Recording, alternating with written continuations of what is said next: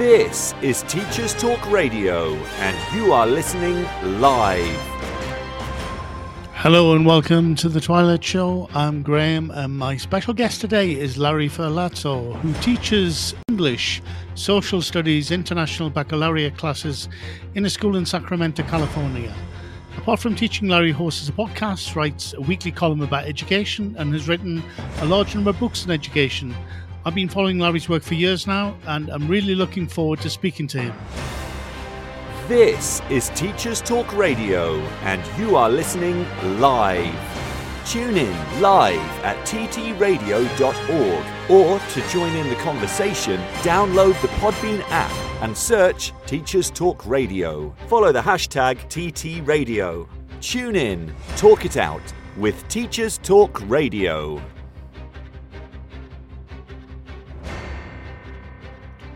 Welcome to the Twilight Show, everyone. I'm Graham Stanley, speaking to you live from Mexico City.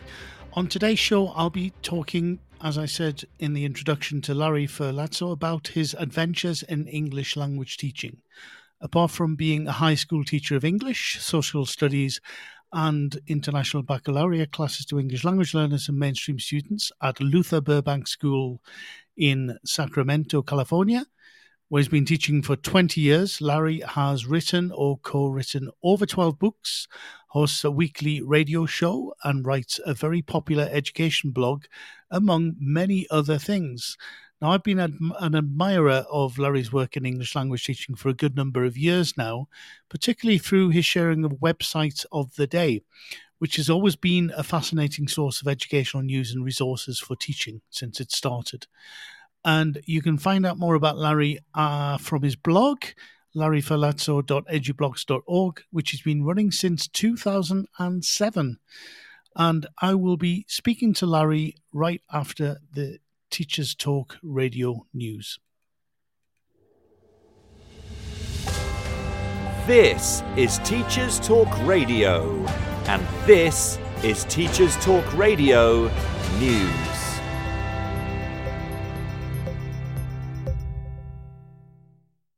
ASCL is due to ballot members for the first time in its history. The four education unions will ballot over strike action this term and, if backed by members, would see action stretching into next year and could lead to full school closures. The government continues to hold its position that the most recent pay offer is fair and reasonable and that next year school funding will be at its highest level in history. Schools Week covers the further implications of school funding issues in a story about the cuts some head teachers are making. In a survey conducted by the National Foundation for Education Research for the Sutton Trust, it was found that schools are cutting back on school trips, teaching assistants, and IT equipment to help balance stretched budgets. Responses from 1,428 primary and secondary teachers show 50% of senior leaders said their school had cut back on trips and outings this year. Schools in the most disadvantaged areas were most likely to be impacted by cuts to trips. The research suggests that in secondary schools, leaders are also cutting back on subject choices at both GCSE and A level. The Department for Education has estimated schools overall could afford 2.4 billion in new spending between 2022 and 2024 before facing net pressure on their budgets. But the Confederation of School Trusts warned its members could face a prolonged period of financial challenge due to pay rises and other increasing costs if more funding was not forthcoming. The Sutton Trust's poll also showed that some school leaders are using pupil premium funding to plug budget gaps. The report also underlines the issue of recruitment into the sector, with the NFER predicting that the DFE will again miss its recruitment into initial teacher training target this year. Meanwhile, the TES focused on a DFE funding rule change to help schools hit by falling pupil numbers due to a decline in birth rate. Schools that are not rated good or outstanding will be eligible for additional funding. Other changes will be introduced from 2024 to 25, and councils will set expectations around the minimum funding they must provide to support schools with significant increases in pupil numbers. Schools with more than one site will also receive extra funding where they need to duplicate services over multiple sites. Falling birth rates mean there are projected to be half a million fewer pupils in English state nurseries and primaries in 2028 compared with 2022. Nurseryworld.co.uk reports on the findings of its recent survey into staff well-being around Ofsted inspections. In the article on its website, it reports that over 3,000 owners, managers, and staff responded to questions around mental health and well-being and the impact of inspections. Many responded that they felt increased stress and anxiety in the run up to an inspection, with many having sleepless nights and some suffering from panic attacks and depression. The possibility of losing funding should a setting be judged inadequate was also mentioned. Full details of the survey can be found on the Nursery World website. The Guardian reports that a record figure of £4.8 billion interest has been added to student debt in Britain last year. The government has more than doubled the amount of money it makes from charging interest on student loans as graduates face borrowing costs of almost twice the rate set by the Bank of England. The Office for National Statistics said the accrued interest had doubled from £2.3 billion in the previous year. The forecast average debt among the cohort of students who started their course in 2021 and 22 is £45,800 when they complete their course. Finally, the Morning Star in Scotland reports that increased spending per school pupil is failing to deliver improved outcomes. Spending per pupil has risen to £8,500 in Scotland, compared with around £7,200 across England, Wales, and Northern Ireland but attainment in Scotland is not on a similarly rising trajectory. Research by the Institute for Fiscal Studies shows that despite having the highest spending per pupil across the UK for a long period, test scores in reading, maths, and science have either stayed the same or have been going down. This has been your Teachers Talk Radio News with Joe Fox. This is 2 Minute Tech with Steve Woods, your tech briefing on Teachers Talk Radio. Hello, this week I'm going to attempt to explain in simple terms how the internet works. Let's take this tech briefing for example. I know every single one of you at some point have thought, how on earth can someone who makes a recording in one part of the world be broadcast globally to thousands of people and there be very few errors? I won't even go off when you go under a bridge, although I did give Tom Rogers a lift once and can tell you he's so radio he stopped talking when I drove through the Mersey Tunnel. For the internet to work, a way of allowing people to simultaneously use the same cables had to be created. The traditional phone call method could not be used because this would limit the number of users. If computers made a dedicated connection like a phone call does, then there'd be a lot of waiting going on. Imagine if you had to wait in line for a download. You are 457th in the queue. Your download is important to us. Please listen to this monotonous music while you wait. It simply wouldn't catch on. So, what happens? Data is transmitted in a similar way to the postal system, just a lot quicker. Right now, this podcast is arriving on your device in a series of packets. Packets are really small chunks of data that can be sent from device to device via routers. Without getting too geeky on you, the host server gets a request from you when you press play. The request says, Start sending me the packets of the audio chocolate you know as Steve Woods' tech briefing. And like chocolate, it's split into chunks. These chunks are given an address to get to, an address of where they came from, some other information like the type of file being sent, so your device knows which application to open it in, and a number so the packets can be ordered and rebuilt when they arrive. These packets are directed over the internet by routers that use the address information to direct them and then rebuilt by your device once they arrive. Because packets are so small and can be forwarded rapidly, lots of computers can send data at the same time and keep everybody connected. So next time you're using the internet, consider that what you are looking at has probably been split into thousands of packets, routed across the world, and being rebuilt in a matter of milliseconds for you to enjoy. As always, if you have a tech question, why not send it to at TT Radio Official. I'm Steve Woods. And that was 2 Minute Tech. 2 Minute Tech with Steve Woods, your tech briefing on Teachers Talk Radio. Welcome back, everyone, and welcome especially to my guest today, Larry Ferlazzo, who I hope is now in the studio with me. Hello, Larry. Can you hear me? Uh, yeah, How are you? Yes, I can. Thank you for the invitation, Graham. Fantastic. It's so good to be able to speak to you after so many years of uh, being in touch, in contact, uh, and reading all of your uh, suggestions, etc., online. So I'm really happy that you agreed to do this. Well, I appreciate the invitation. I have learned a lot from you over the years, especially relating to uh, computer games and teaching uh, English language learners. Fantastic. So, Larry, I think uh, what I'd like to do before we get on to talking about your many and varied activities, um, I'd love to know uh, a little bit about what a typical day is or a typical week is for you these days. Well, I have been teaching uh, in a high school class, a high school room in, in Sacramento, California, yeah. uh, for the past 21 years. And though my classes vary from year to year, I generally teach students who are new immigrants to the United States in the morning and then teach our international baccalaureate classes in the afternoon, which also often include um, um, new immigrants to the U.S. Uh, so, for example, uh, you know, our class begins uh, officially at 8:30 in the morning, though we have a an optional class an hour prior to school beginning where new uh, immigrants can come to get extra support. Mm-hmm. And this year, in my first period, I teach United States history to uh, students who are learning English, followed by a period of English to brand new students to the US.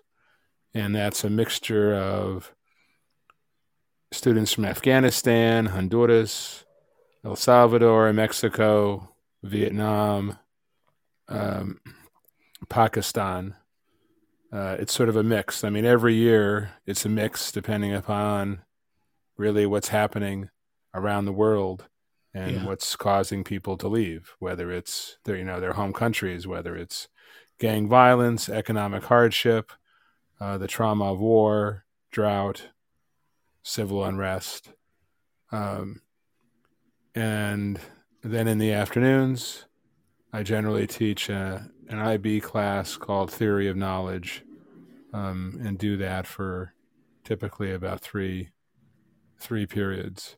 Um, so that's typically what I do, and and it, it, varies. The classes vary year to year depending upon the needs of our school, uh, mm-hmm. and uh, uh, we have about sixteen hundred students in our school, a mix of about maybe thirty percent. Uh, Latino, 30% African American, 30% Southeast Asian. We have a lot of Hmong students whose families came as refugees from the Vietnam War. Right. So that's a short and sweet summary of of my day. It's varied, seldom dull, always goes by quickly. Okay. Uh, I mean, I mean, it's a very different experience, I think, from you know many teachers of English in other countries who um, who teach students. I mean, I mean, it's really interesting. I often often think about that when I talk to people who mm-hmm. teach English in other countries.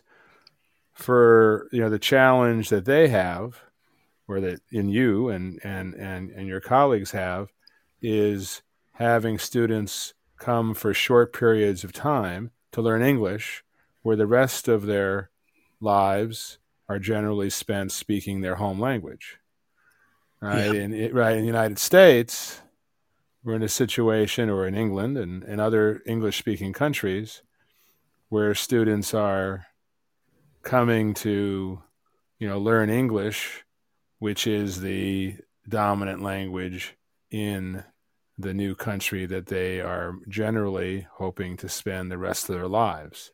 So um, we may have fewer motivation challenges but we have, I think, one of the the challenges that teachers of English in the U.S. face are that our, our the challenges that our students face is that they had very little choice in deciding to come to a new country and uprooting, you know, leaving their homes. Mm-hmm. They're very, you know, they have to deal with the trauma uh, that many experienced getting here. Um, so it's a, it's a, it's a, I think, a generally a slightly different set of challenges to um, uh, that the that the teachers in of English in English speaking countries face to those in, in others. Yeah, Definitely. Thanks, Larry. That's really interesting. I think also I would imagine there's quite a large element of culture involved in the teaching of of, of English in your context. Would that be right? Yes. I mean, it's, uh, I mean, the, you know, for many, for, for example, for many of the students who come to the United States, uh, their home countries, women, you know, women are perceived differently than mm-hmm. women here in the United States.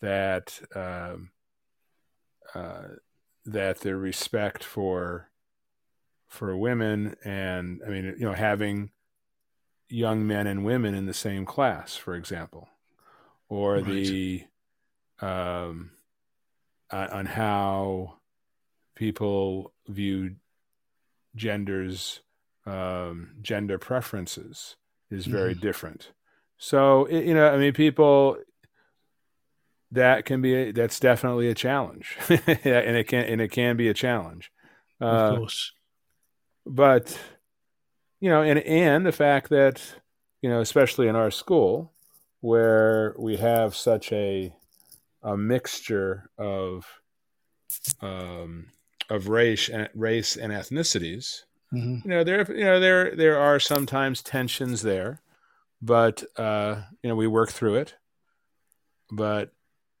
we face it head on, and not try to sort of push it under the rug on all on all of those issues. And at the same time, it's a great learning experience for me and our other students to learn about the home cultures of our students. Uh, I mean, it's a, uh, um,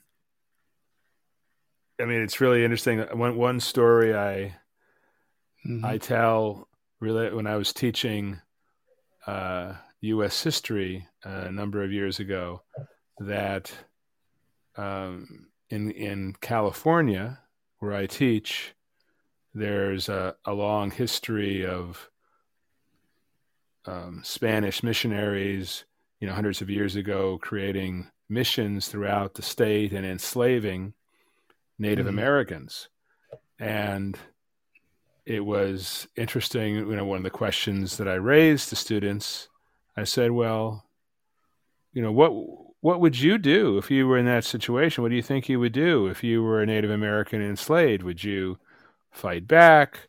Would you, you know, run? you know, what would you do? And it was very interesting. And, you know, a lot of the students said, oh, we would really fight back. But then I had a number of students there who were Hmong immigrants who had mm-hmm. the experience of they and their families fought back, and many of them were murdered as a result mm-hmm. of that before escaping through the jungle. So it was very interesting to then to hear, you know, and they ran, you know, after that, and it was very interesting for our students who were answering that question on a purely theoretical level. Yeah. To hear from other students who experienced the, you know, had a very similar experience directly to say, no, this fighting back business, you know, is, you know, it may sound glorious, but you're going to end up dead. You know, running away is a better option. I mean, it was a very, you know, and it was a very interesting dynamic. And those are some of the great opportunities we have for people to learn, for students to learn from each other, and for we teachers to learn from our students. Uh, of course, it sounds like a, uh, it could end up being quite a fascinating uh, discussion with mm-hmm. your students. Mm-hmm. I'd I'd love to know about the, the level of English as well. I would imagine it's very it's varied, uh, and that can be a challenge. Or do you end up trying to stream them per uh, per level? Um, is that possible? It is uh, in our school because we have larger numbers. We're mm. able to to level the, the classes um, more. So, for example, my newcomers class is is comprised almost exclusively of students who have been in the United States for a year or less main, mm-hmm. mo, mo, mainly less. I mean, could be like a day, right? And you know, to right. a to a year. Um, whereas my U.S. history class is more intermediates of students who have been in this country for, you know, for two to three years, and we mm-hmm. have since we have larger numbers of immigrant students, we have another English class for intermediate English language learners, and then another class uh, for students who are who are higher higher proficiency in English. So, uh, so some years I do have done a both a newcomer and intermediate combined, which can be a bit you know can be a bit challenging, but uh, um, but we get through it, and you know basically through all the mistakes I've made over the years, I'm able to to to manage it. Uh, I think the bigger challenge for us is sometimes, depending upon what's happening in the world, uh, the numbers of our classes can get pretty big. Right. During the midday. I mean, you know, with enough planning, we're usually able to maneuver it, but you can't plan for an American immediate withdrawal from Afghanistan or a Russian invasion of Ukraine. And I'm sure that's a challenge throughout the world mm-hmm. when you deal, you know, when teachers have to respond and schools have to respond to those crises and a huge influx of refugees. Um, so the, on, the, go ahead. On average, Larry, what, what are the class sizes that you you end up teaching?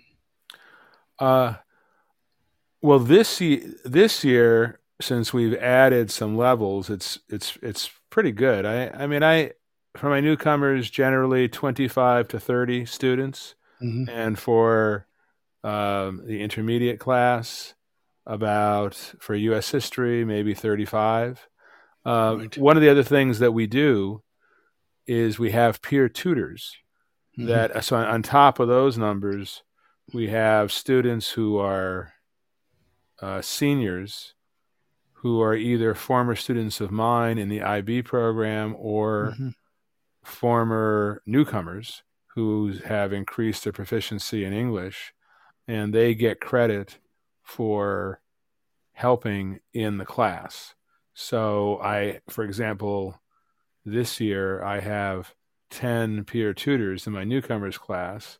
So I'm able to teach a lesson and then have groups of two to three students work with one peer tutor for like 15 minutes to reinforce that lesson. Um, so that helps a lot, I think. Uh, so uh, I mean, it's one of the one of the benefits we have to having a teaching in a large high school and having administrators who are committed to supporting uh, new immigrants. Yeah, oh, I can imagine that. That's that makes it, uh, it. It helps a lot to have that support, doesn't it? Yeah. Yes. And what about the actual teaching, Larry? I think um, I'd love to hear about how you approach to teaching, uh, what your approach to teaching is, and how maybe it's changed over the years through this experience of teaching the multilingual classes of different levels. Do you think it has changed quite a lot since you first started? I think so. I mean, I think that, uh, you know, as I said, I think through many, many mistakes and through uh, learning from students and through some successes, uh, uh, I've changed a fair number of things. I still remember my the first day I taught. Mm-hmm. Uh, I uh, we had just the last refu- last refugee camp in Thailand had closed, mm-hmm. and uh, Sacramento was getting huge numbers of Hmong refugees, who had never been to school before. And right. Hmong language didn't exist in writing until relatively recently. So they were sort of pre literate and never been in school before. And so I got a, the first day of school, I had, you know, 30 students who were maybe 17 years old. None had any literacy and none had been in school before. And wow. uh, um, I mean, it, it ended up being a just an extraordinary experience. But I still remember after the first period class, I went to my colleague and said, "Oh my God, I've got to figure out. People need to how do I teach someone how to hold a pencil? You know, I, you know, I mean, it was. I was prepared for a lot of things, but I wasn't prepared for that. I mean, but I mean, these they were brilliant students, right? And and they've all gone into had wildly successful lives. Mm-hmm. Uh, but I think it's every year to a certain extent it changes because uh, in addition to the fact that students speak different home languages and they come from different experiences and the trauma they have they also have varies varying degrees of prior schooling and some not having any schooling at all. So i think that's you know so I think that's a that's a that's a big issue in terms of trying to differentiate. But I think I try to I think the strategy that I try to take is recognizing that English language learners students are as smart in many ways smarter than many other students at our school. Mm-hmm. They just don't know English yet. Yeah. So having to teach English in a way that acknowledges their that brilliance and that sophistication, whether it is um, using inductive learning, whereas you know having a picture, teaching words, having students on their own categorize those words, whether they are around food or whether they all start with R, and then having them you know add to those categories and then have to write sentences and put those sentences into categories. So i mean using those kinds of higher level bloom's you know higher level in bloom's taxonomy to to teach english uh, in a way that's accessible but also uses those um, higher order ways of thinking. And um, you know, at the same time, looking at how to promote and how to create the condition. I think one of the ways that I have, I think, particularly changed over the years is, you know, prior to becoming a teacher, I was a, a community organizer for 19 years, working in immigrant mm-hmm. communities to help people develop political power to to make changes. And this issue of intrinsic motivation has always been something that has been important to me. And trying to create the conditions in my classroom where students want to learn has yeah. been really important and i have placed a very high priority on that and not using you know using fewer carrots and sticks and more helping students you know help you know identify their goals try to figure out how what i'm teaching help them you know reach those goals how to help you know create conditions where they develop relationships where they yeah. you know want to be in the classroom you know th- those are some areas that i think i've you know evolved over the years and of course you know, technology has also evolved over the past 20 years. Of, of course. And, and that's how we first connected, I think. I mean, with your blog that you started, I believe, to share um, websites. I imagine that the impulse for that was to you were finding resources to help your students, and that is probably what gave you the idea to start the the blog, which is how I first came across your work. Is is that the case, or did it happen in another way? No, that's exactly the case. Trying to figure out how you know.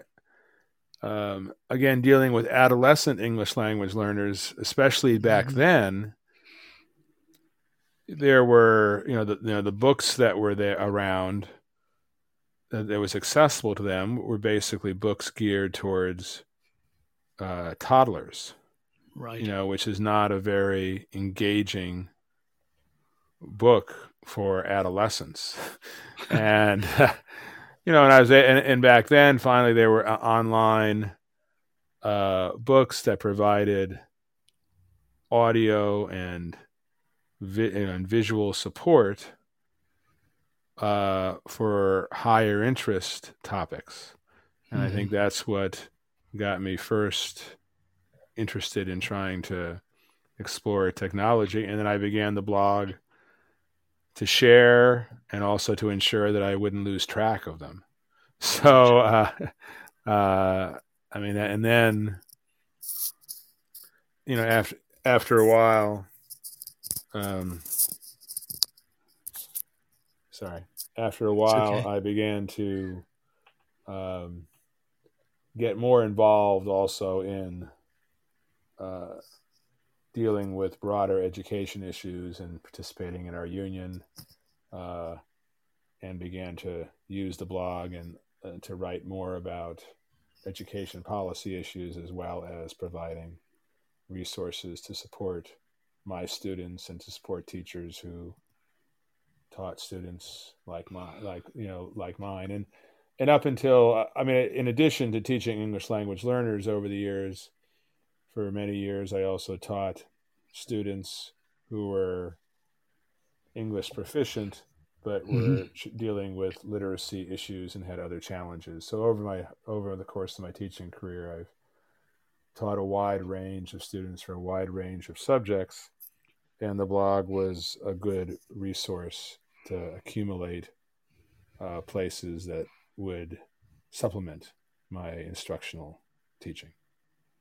Of course. I imagine you never thought when you started the blog that you would be, that it would still be going this many years later. Or, or did you have that in mind that it was something that you thought you would be doing for quite a long time? No, no clue. No, no. You know who? It has been going on for quite a while. So, um, and but it's and how, continued to, to be useful to me and to others. Of course, it definitely has been. even though blogs you... are, uh, even though blogs blogs are a little passe, but they seem to be coming back maybe a little bit now. So yeah, uh, I um I think there's a lot more uh, to blogs. I think with social media, people turned away from them just because it seemed to be more immediate to post things on social media. But one of the things I think people are starting to realize is that social media is very ephemeral, so it's very difficult to find anything that you post on Facebook, for example, or on Twitter. Oh yeah, um, yeah. If you if you need to, whereas a blog you have that archive, and it is actually very easy to to go back and find things, which makes it very valuable, doesn't it? Yes, I think that's true. I mean, there are so many great Twitter threads, and then they're gone. You know, you need you need to capture them and link them on blogs to in order to uh, right for them yeah. to have value in the uh, later on, doesn't it? Yeah. Um. Yeah. So I'd love to know about how when you first started the blog and started people started uh, teachers started getting to know more about it. How how did it kind of take off? Because it seemed very very quickly that you were one of the prominent voices, I think, in educational blogging through what you were doing. How did you think that sort of came about? Was it just because you were posting so frequently, or were there other things that you did that you think helped your blog get a lot of attention from teachers? Well, I think posting regularly has definitely one of the reasons. And I think also it's just very practical. I think that's mm-hmm. why uh, in in terms of the responses, the feedback that I get from the books that I write and the books that I co-author is that the books are, you know, the stuff we produce is practical, mm-hmm. and it needs to be. I mean, it's the main focus is how it's going to help me. Actually, I mean, I, I think yeah.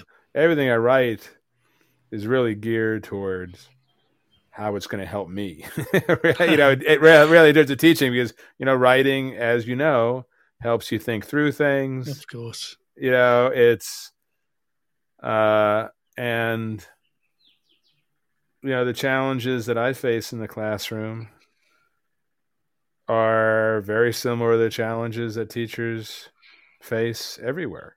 So it's I mean you know I mean there are some you know some differences but you know, for if we're teaching English, to students who don't know English, you know, a lot of the strategies that work for me will work for anybody else. If we're trying to help students become more intrinsically motivated, same, you know, the same thing. And of course, um, so Larry, yeah. speaking about the the books I've written, um, I imagine that the moving towards writing books came from an extension to the blog. Um, were you approached to write a book, or did you decide to approach a publisher, or how how did it work, and uh, sure. how did you start? Yeah, initially I was uh, for our, my first book. I was approached mm-hmm. by a publisher um, uh, to write a book about parent engagement uh, and how to connect parents to a more active participation with uh, you know student life in schools and then after that uh, i sort of just you know came up with some ideas mm. of, of of books and did the did the publisher um, approach you because of the blog or was it for Yes, I think else? so. Yeah, I think because yeah. of the blog and other articles that I had been there. I mean, I think these days, I mean, back then, I think even more so these days, publishers, if they see somebody who has had a a fair amount of writing experience, they know that they can, yeah, you know, write one sentence after another, you know, you know, you know, in a fairly accessible accessible form. So, or yeah. And then and then the other thing they're interested in is people who have some presence in social media, uh, you know, online. So, um, but it's been good. I mean, and writing the books again, I think the writing the books has been very helpful to me and my co-authors to just sort of keep track of what we do in the classroom. I mean, I, I mean, I consult the books all the time.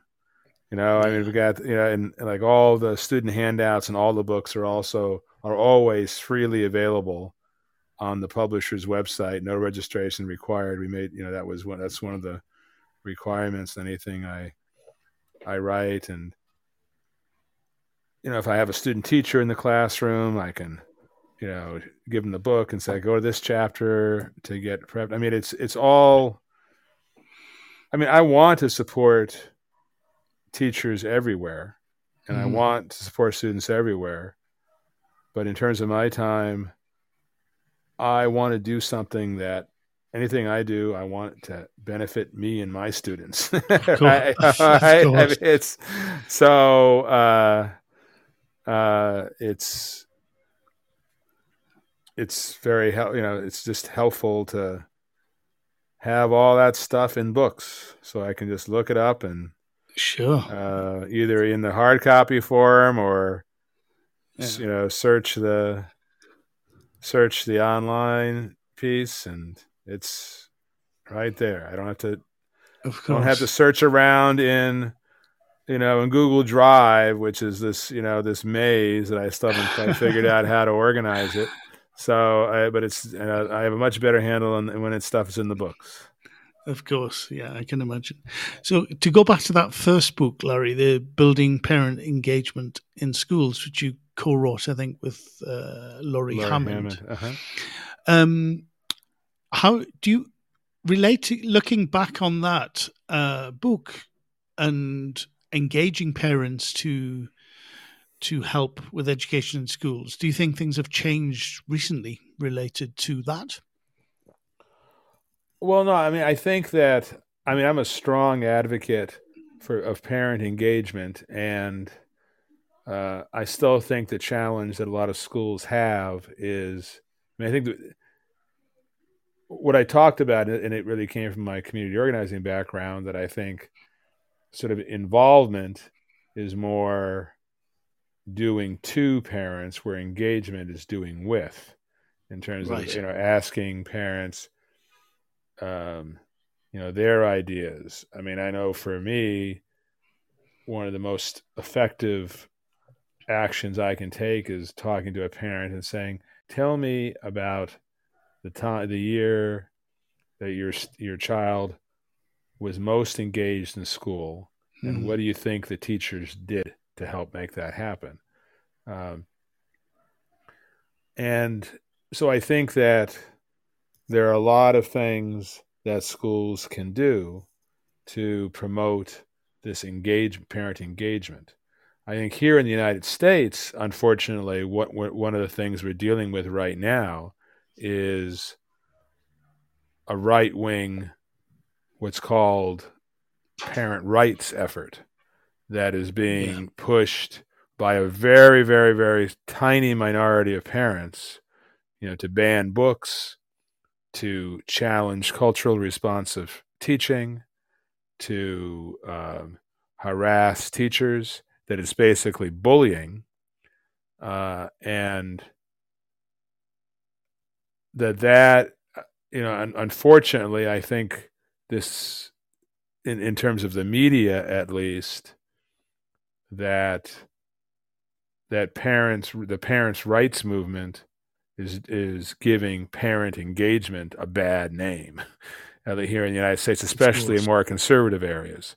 Less of an issue here in California, though in some pockets it is.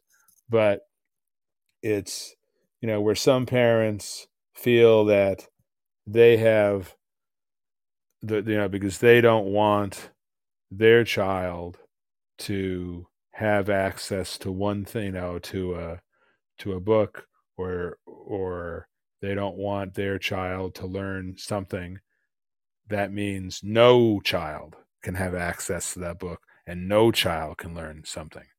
So um, yeah. I, I mean I don't, I don't know if there's a you know equivalent of this conservative effort in you know in other countries but that is a a major challenge that's that that we're confronting in the United States and what we have is uh, Republican operatives are capitalizing on that and using that as a political tool, not because they care about the child their child the children in schools, but because they want to elect Republicans in office.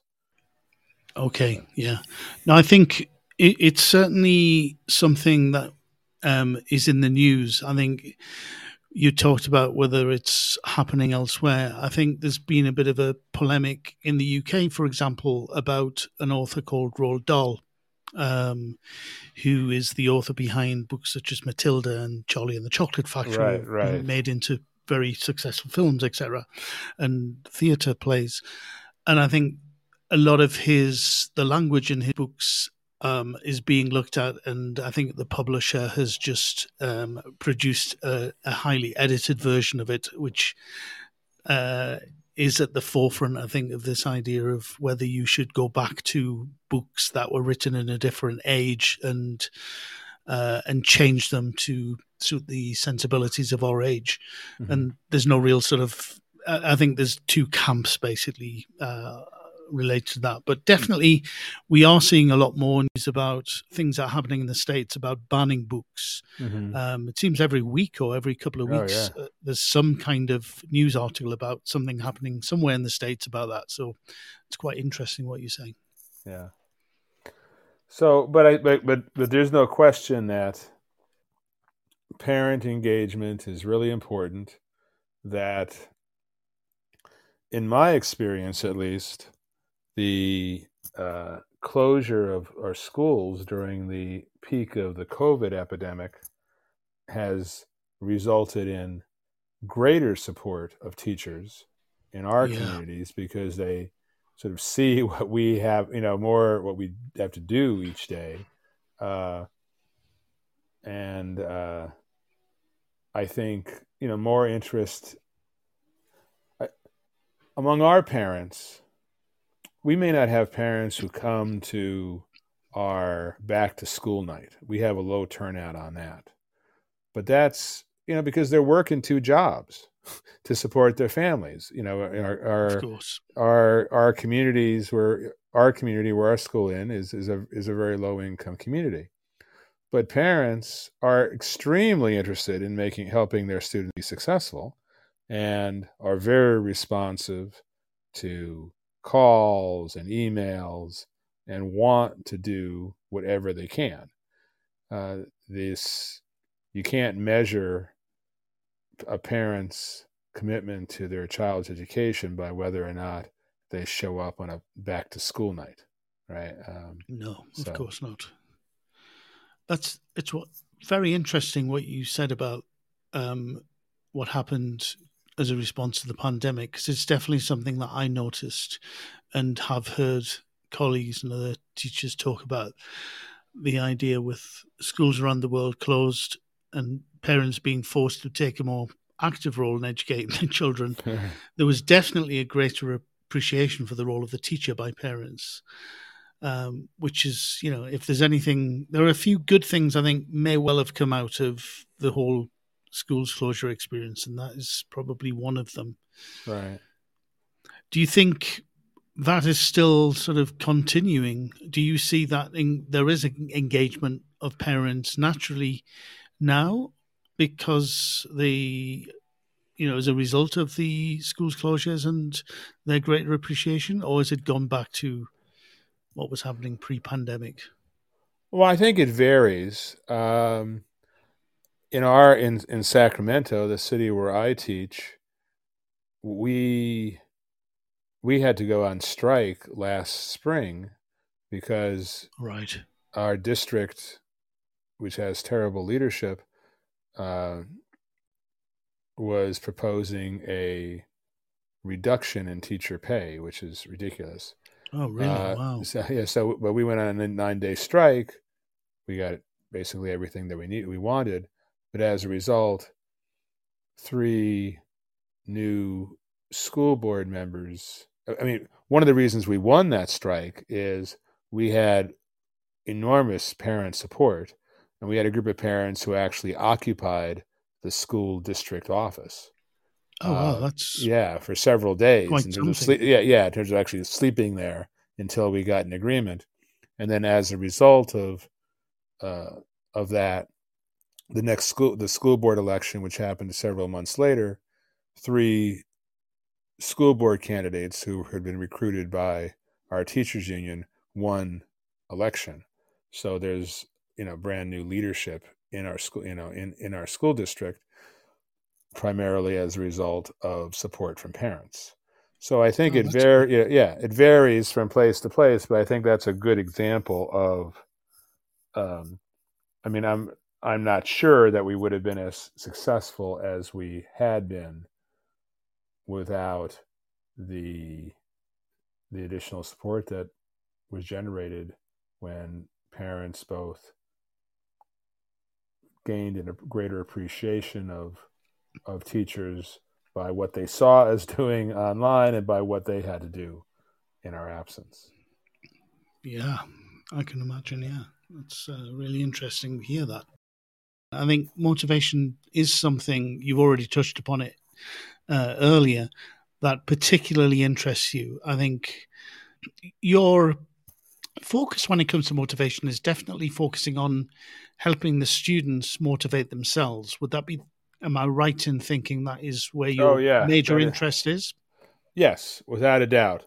That doesn't mean that I don't use ex- extrinsic motivation in the classroom.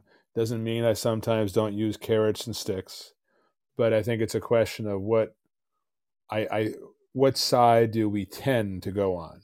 So I feel like I tend to go on the and I strive to move to to go on the side of helping to create the conditions for intrinsic motivation.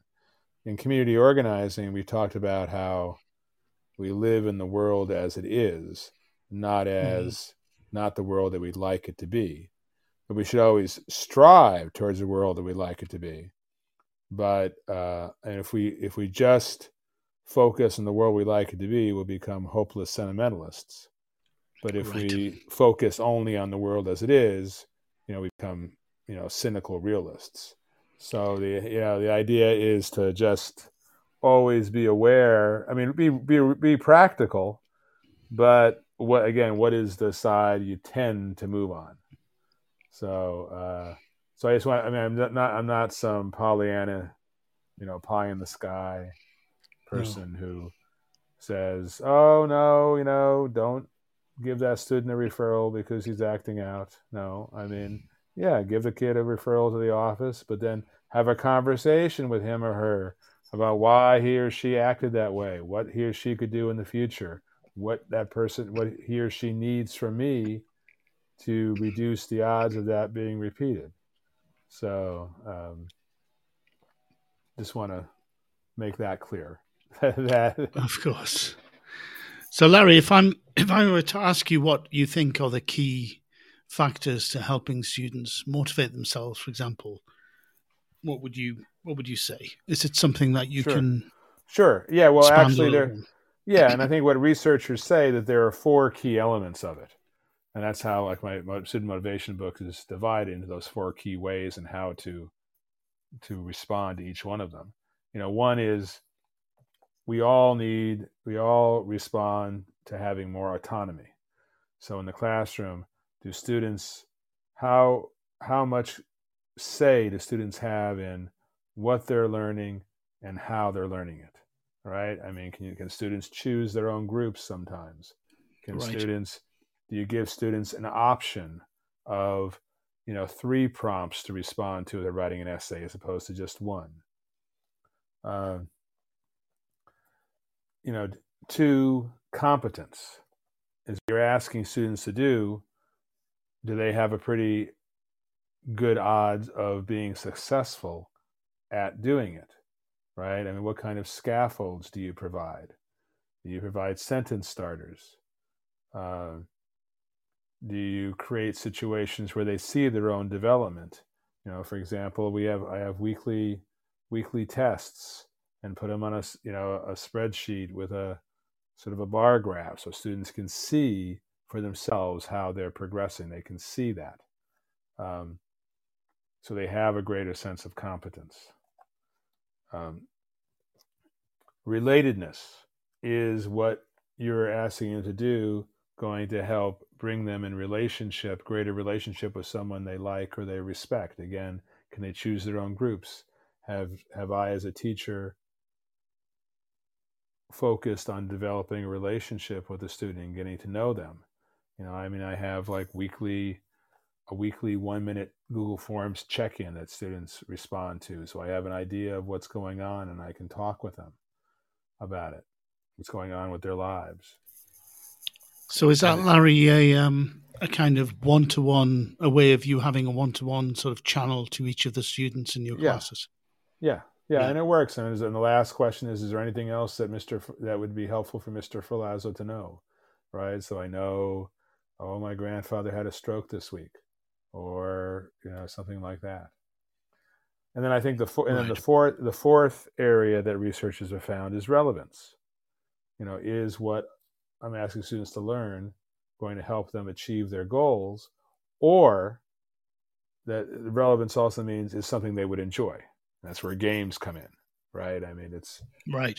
Uh, I mean, there are a lot of, I mean, there are a number of things that are not so necessarily relevant to my life or my goals, but I enjoy doing it.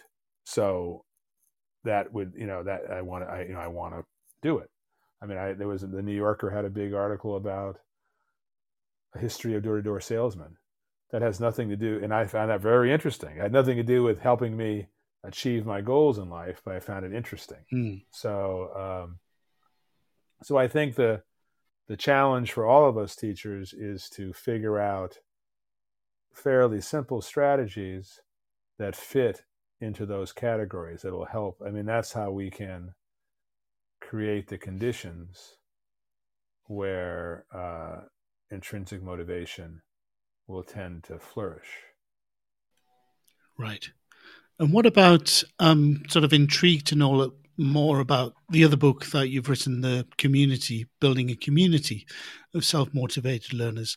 Does that coming does that come out of having a focus on each of the students as individuals and making sure that they're all self-motivated as individuals, or there are other other sort of strategies or things that you can encourage that um, will help build the community of self motivated learners? Well, I think there are a number of things that that that we can do, and again, it relates to that focus on relatedness that that that's important for motivation. I know one of the things that I try to do at the beginning of each year is I don't do a a list of. I mean, I, I basically I don't do a rule creation process with students. I tell them the rules are we um, we respect each other don't don't touch others other, each other's stuff and just be nice right? That's basically the you know the rules but yeah. we have a conversation about what does a community of learners mean? Uh, what does that look like as opposed to what does a classroom of students look like? And what are the characteristics of each one?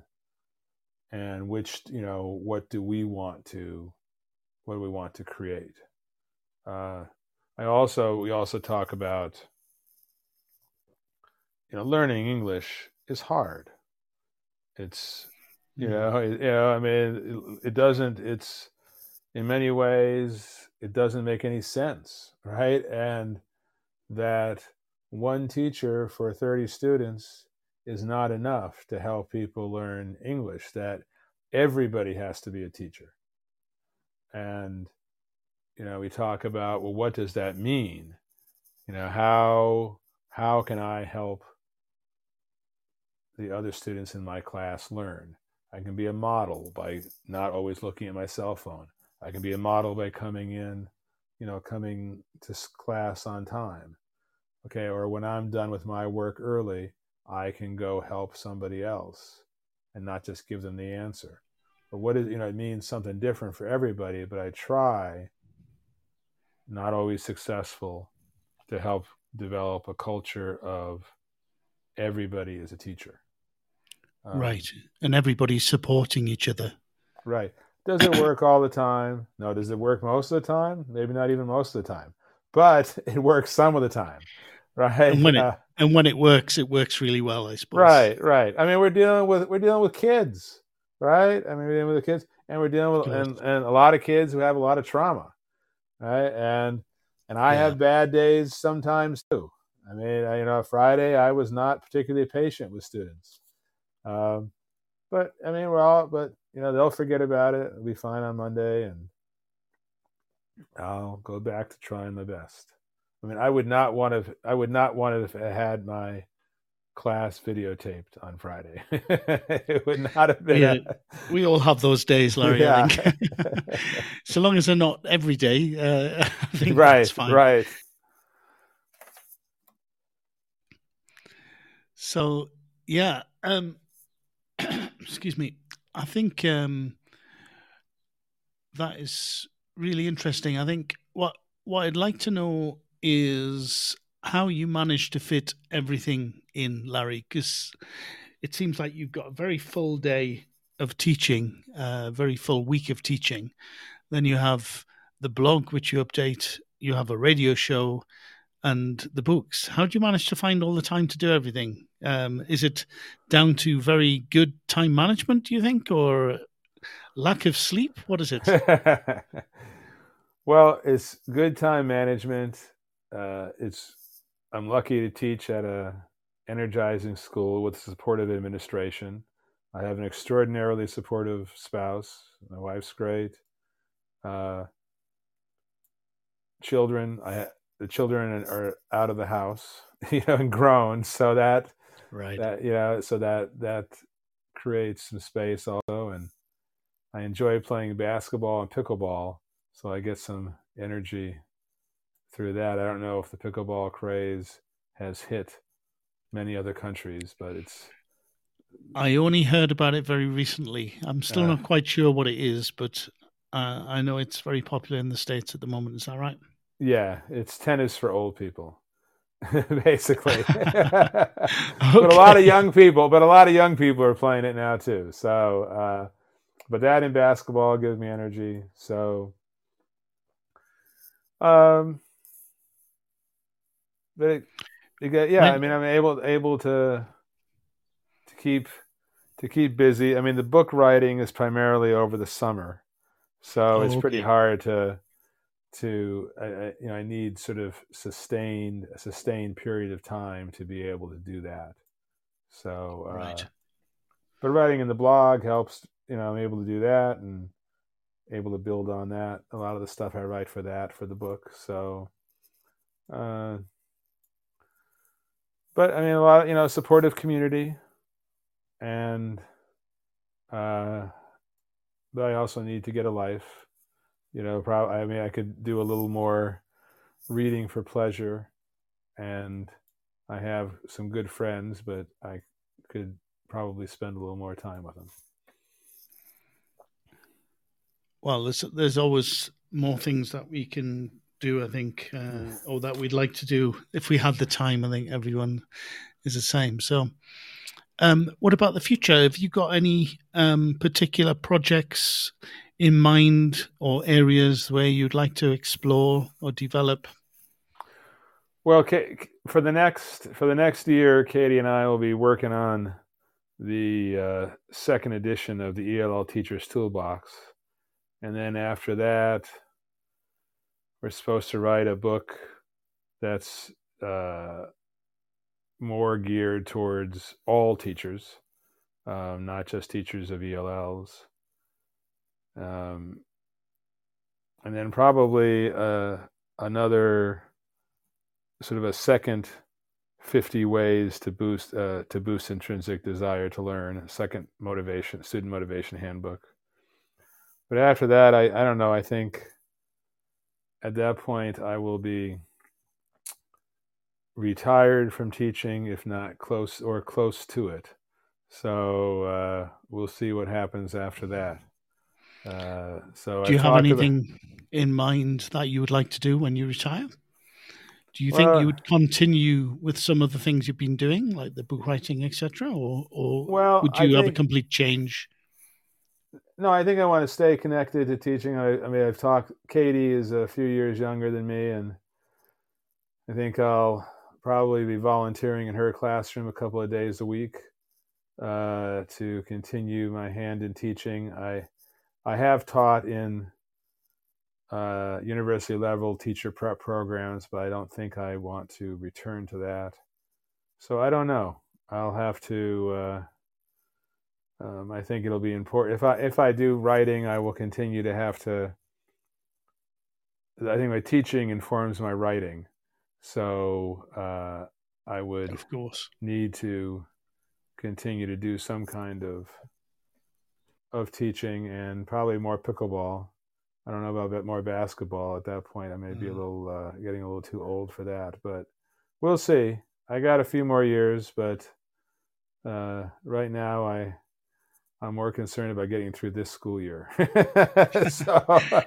yes, the challenges that, uh, that everyone faces on the day to day, the week to week, and and the particular yeah.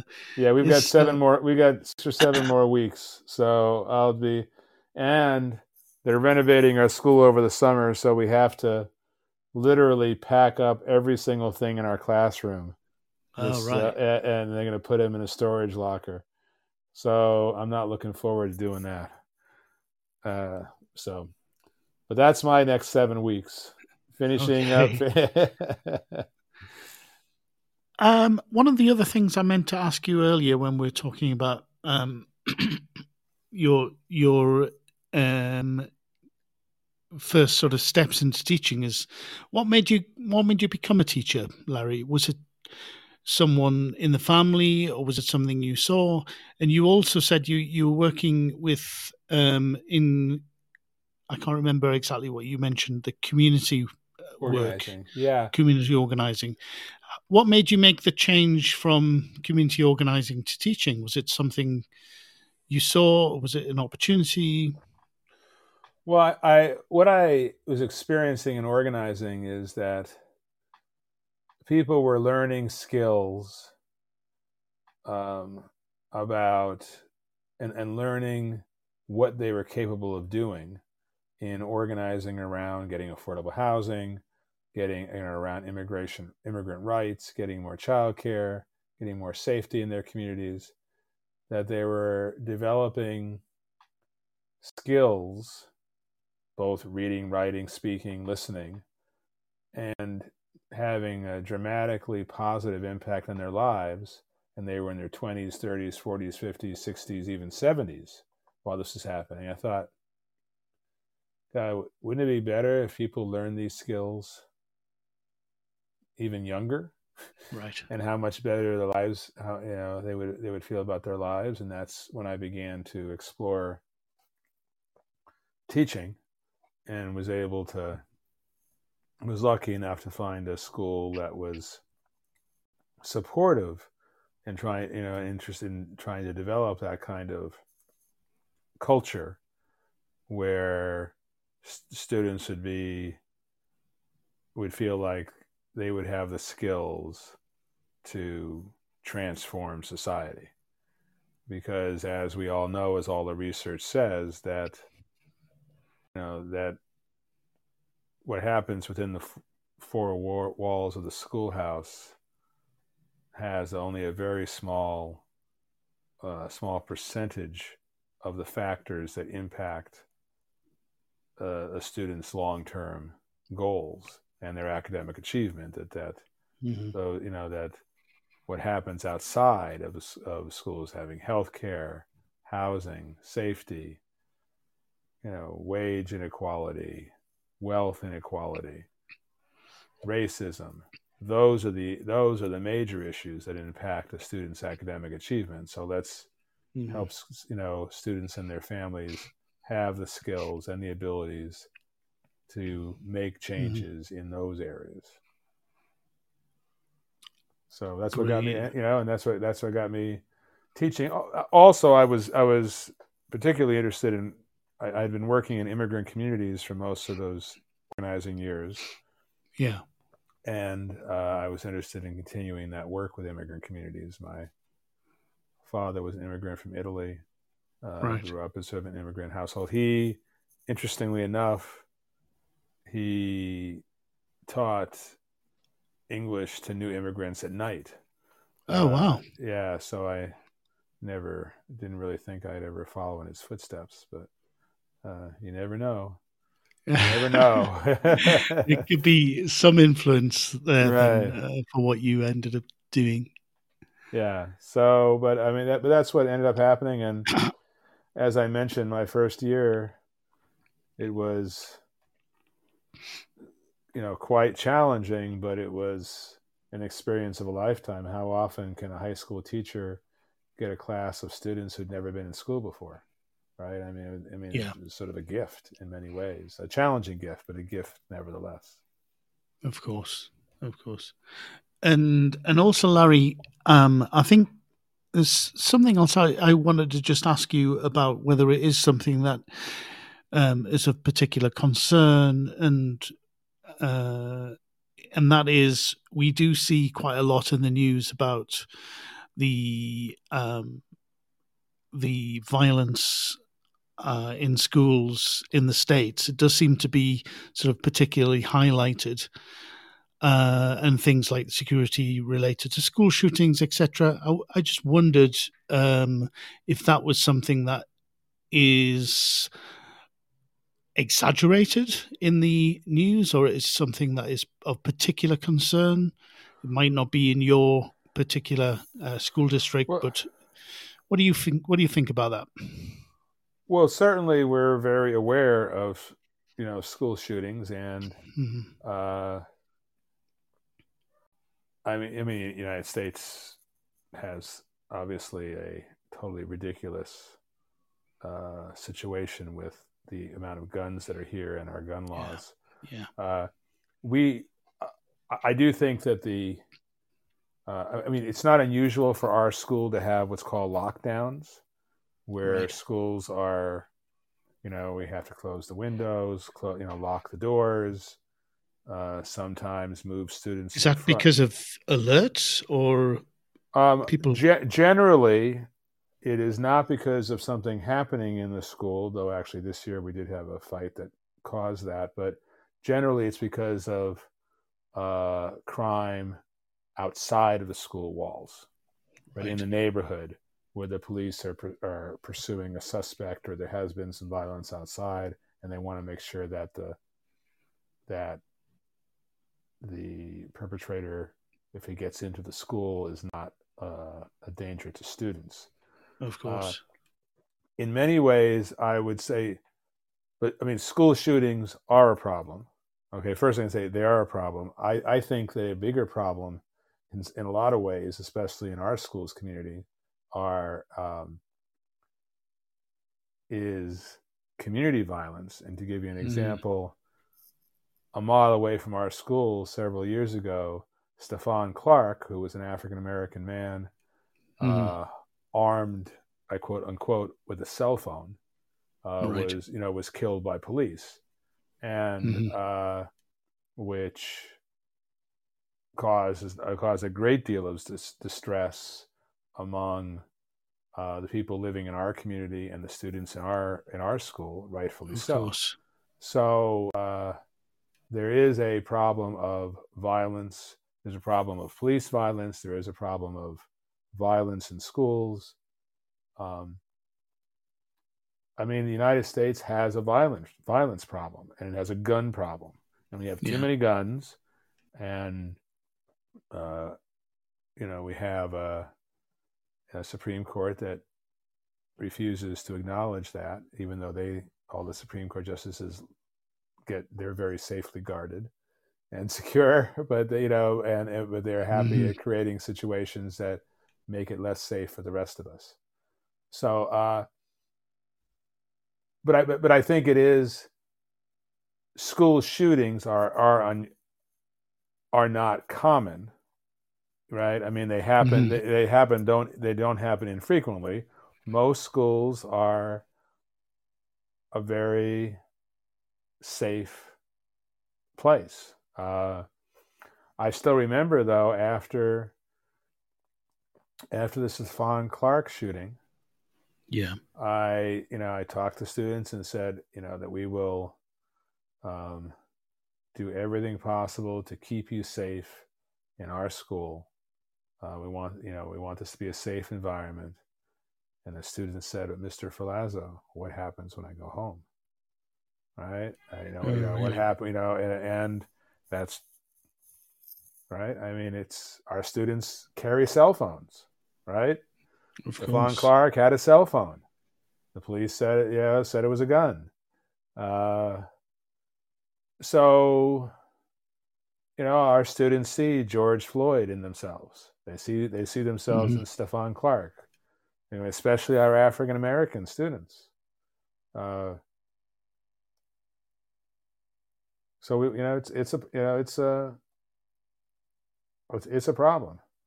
It is indeed a problem. And arming teachers, which is what some what some conservative politicians want to happen, is not is not the way to go. No, I, I can't imagine that would be a, a good idea. I, I can't it, imagine it, teachers voting for that either. No, I mean, no, no. And in the Nashville shooting, the most recent school shooting, the Nashville private school a couple of weeks ago, teachers there were teachers who were armed in that school and it did oh, not really? help yeah but it did, obviously didn't stop anything so uh, mm-hmm. um, you know it, it's the united states has a lot of wonderful opportunities and a lot mm-hmm. of wonderful gifts and we've also got some huge challenges so and uh, and violence and gun violence is you know is one of them. I mean, our daughter, who's actually now living in the Netherlands, she you know heard mm-hmm. from a friend there was a a murder just down this you know a few blocks from our house uh, uh, oh, wow. earlier, earlier this week, and she was really concerned, and she said, "Well, I want to make sure that we're locking our dog door at night." right? I mean, it's it's.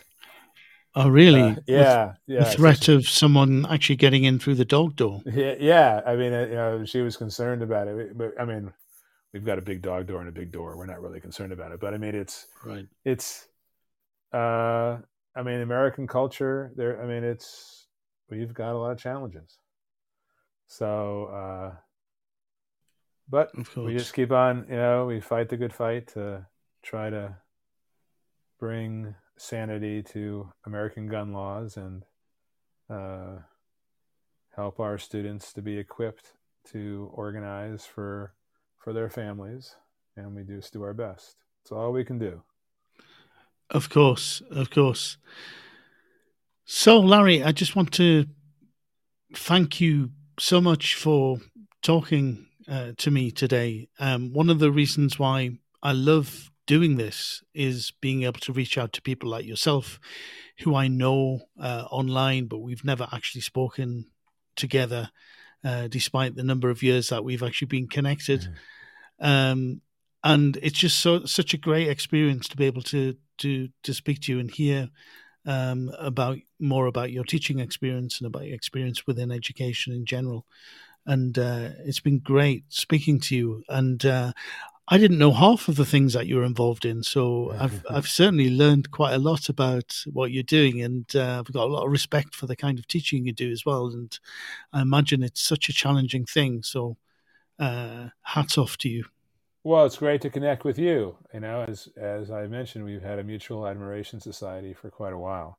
So uh, uh, it is. I mean, it is good to always connect to someone uh, in a different way than just uh, uh, through words on the internet. So, oh, uh, definitely. I, I, mean, and uh, yeah. So, and uh, well, good luck with all of the the upcoming projects and the next seven weeks of school. I'm sure you'll do very well, and everything will work out. Thank you, thank you, and the and the same to you. Have a good rest of the day and a good summer. Okay.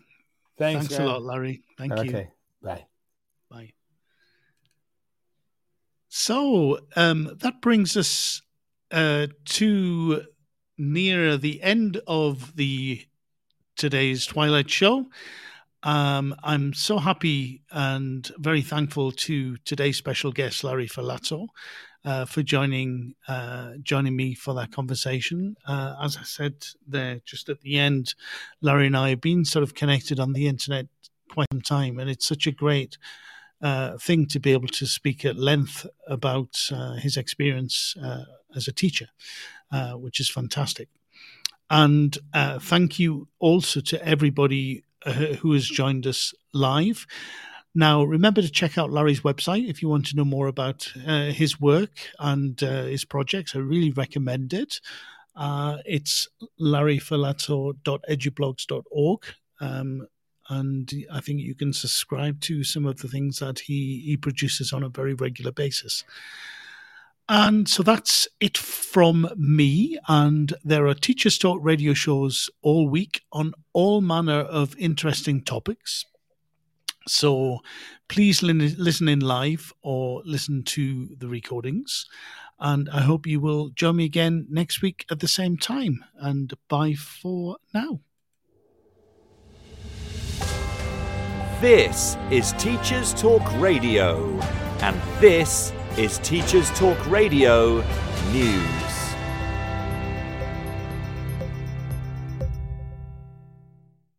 ASCL is due to ballot members for the first time in its history.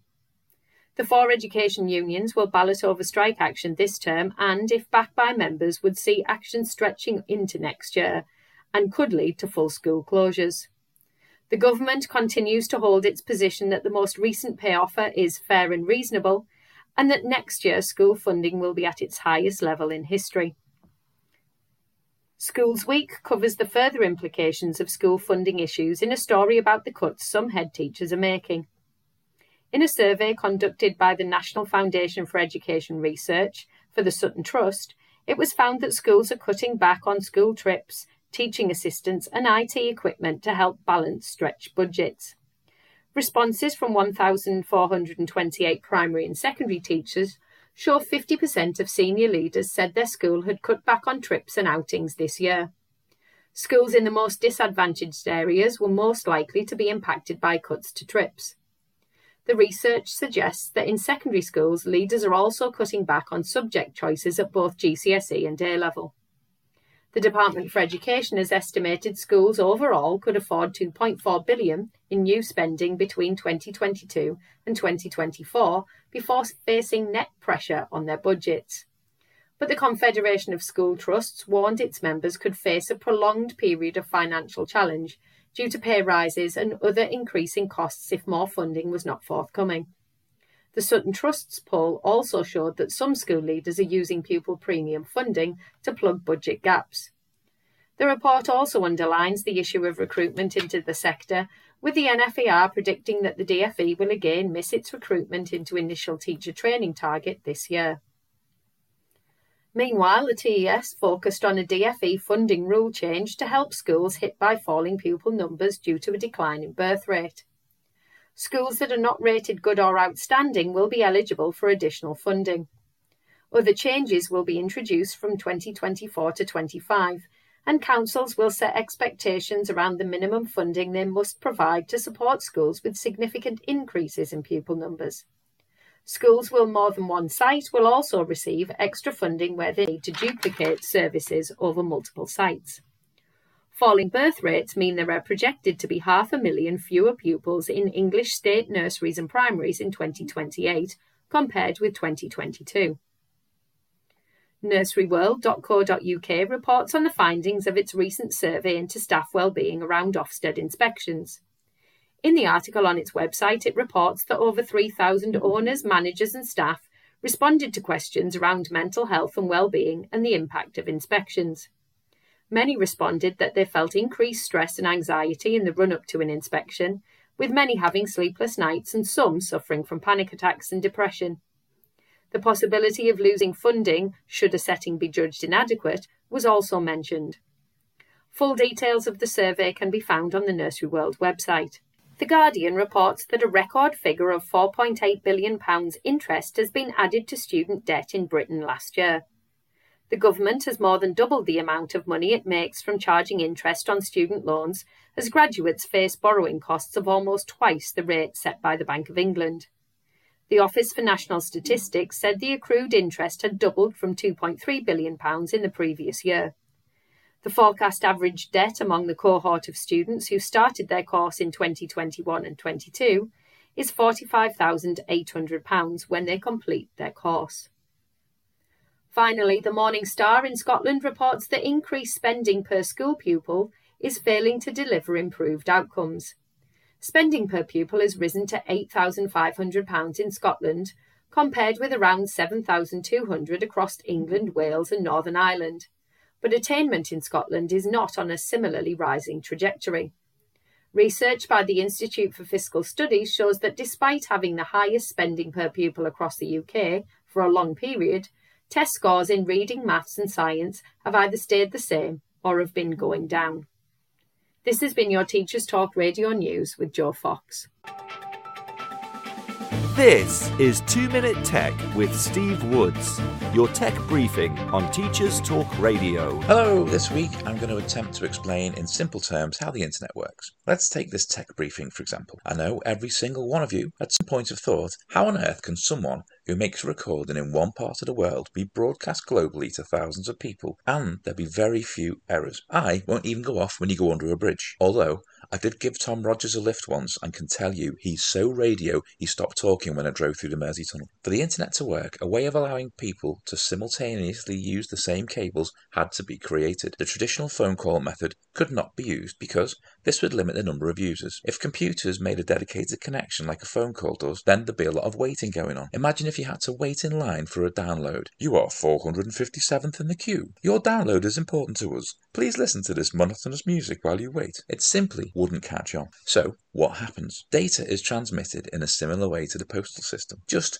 a lot quicker. Right now, this podcast is arriving on your device in a series of packets. Packets are really small chunks of data that can be sent from device to device via routers. Without getting too geeky on you, the server gets a request from you when you press play. The request says start sending me the packets of the audio chocolate you know as Steve Woods' tech briefing. And like chocolate, it's split into chunks. These chunks are given an address to get to, an address of where they came from, some other information like the type of file being sent, so your device knows which application to open it in, and a number so the packets can be ordered and rebuilt when they arrive. These packets are directed over the internet by routers that use the address information to direct them and then rebuilt by your device once they arrive. Because packets are so small and can be forwarded rapidly, lots of computers can send data at the same time and keep everybody connected. So next time you're using the internet, consider that what you are looking at has probably been split into thousands of packets, routed across the world, and being rebuilt in a matter of milliseconds for you to enjoy. As always, if you have a tech question, why not send it to at TT Radio Official. I'm Steve Woods. And that was 2 Minute Tech. 2 Minute Tech with Steve Woods, your tech briefing on Teachers Talk Radio.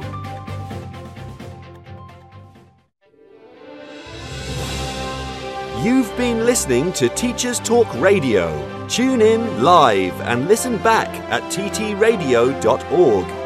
We look forward to hearing from you next time on Teachers Talk Radio.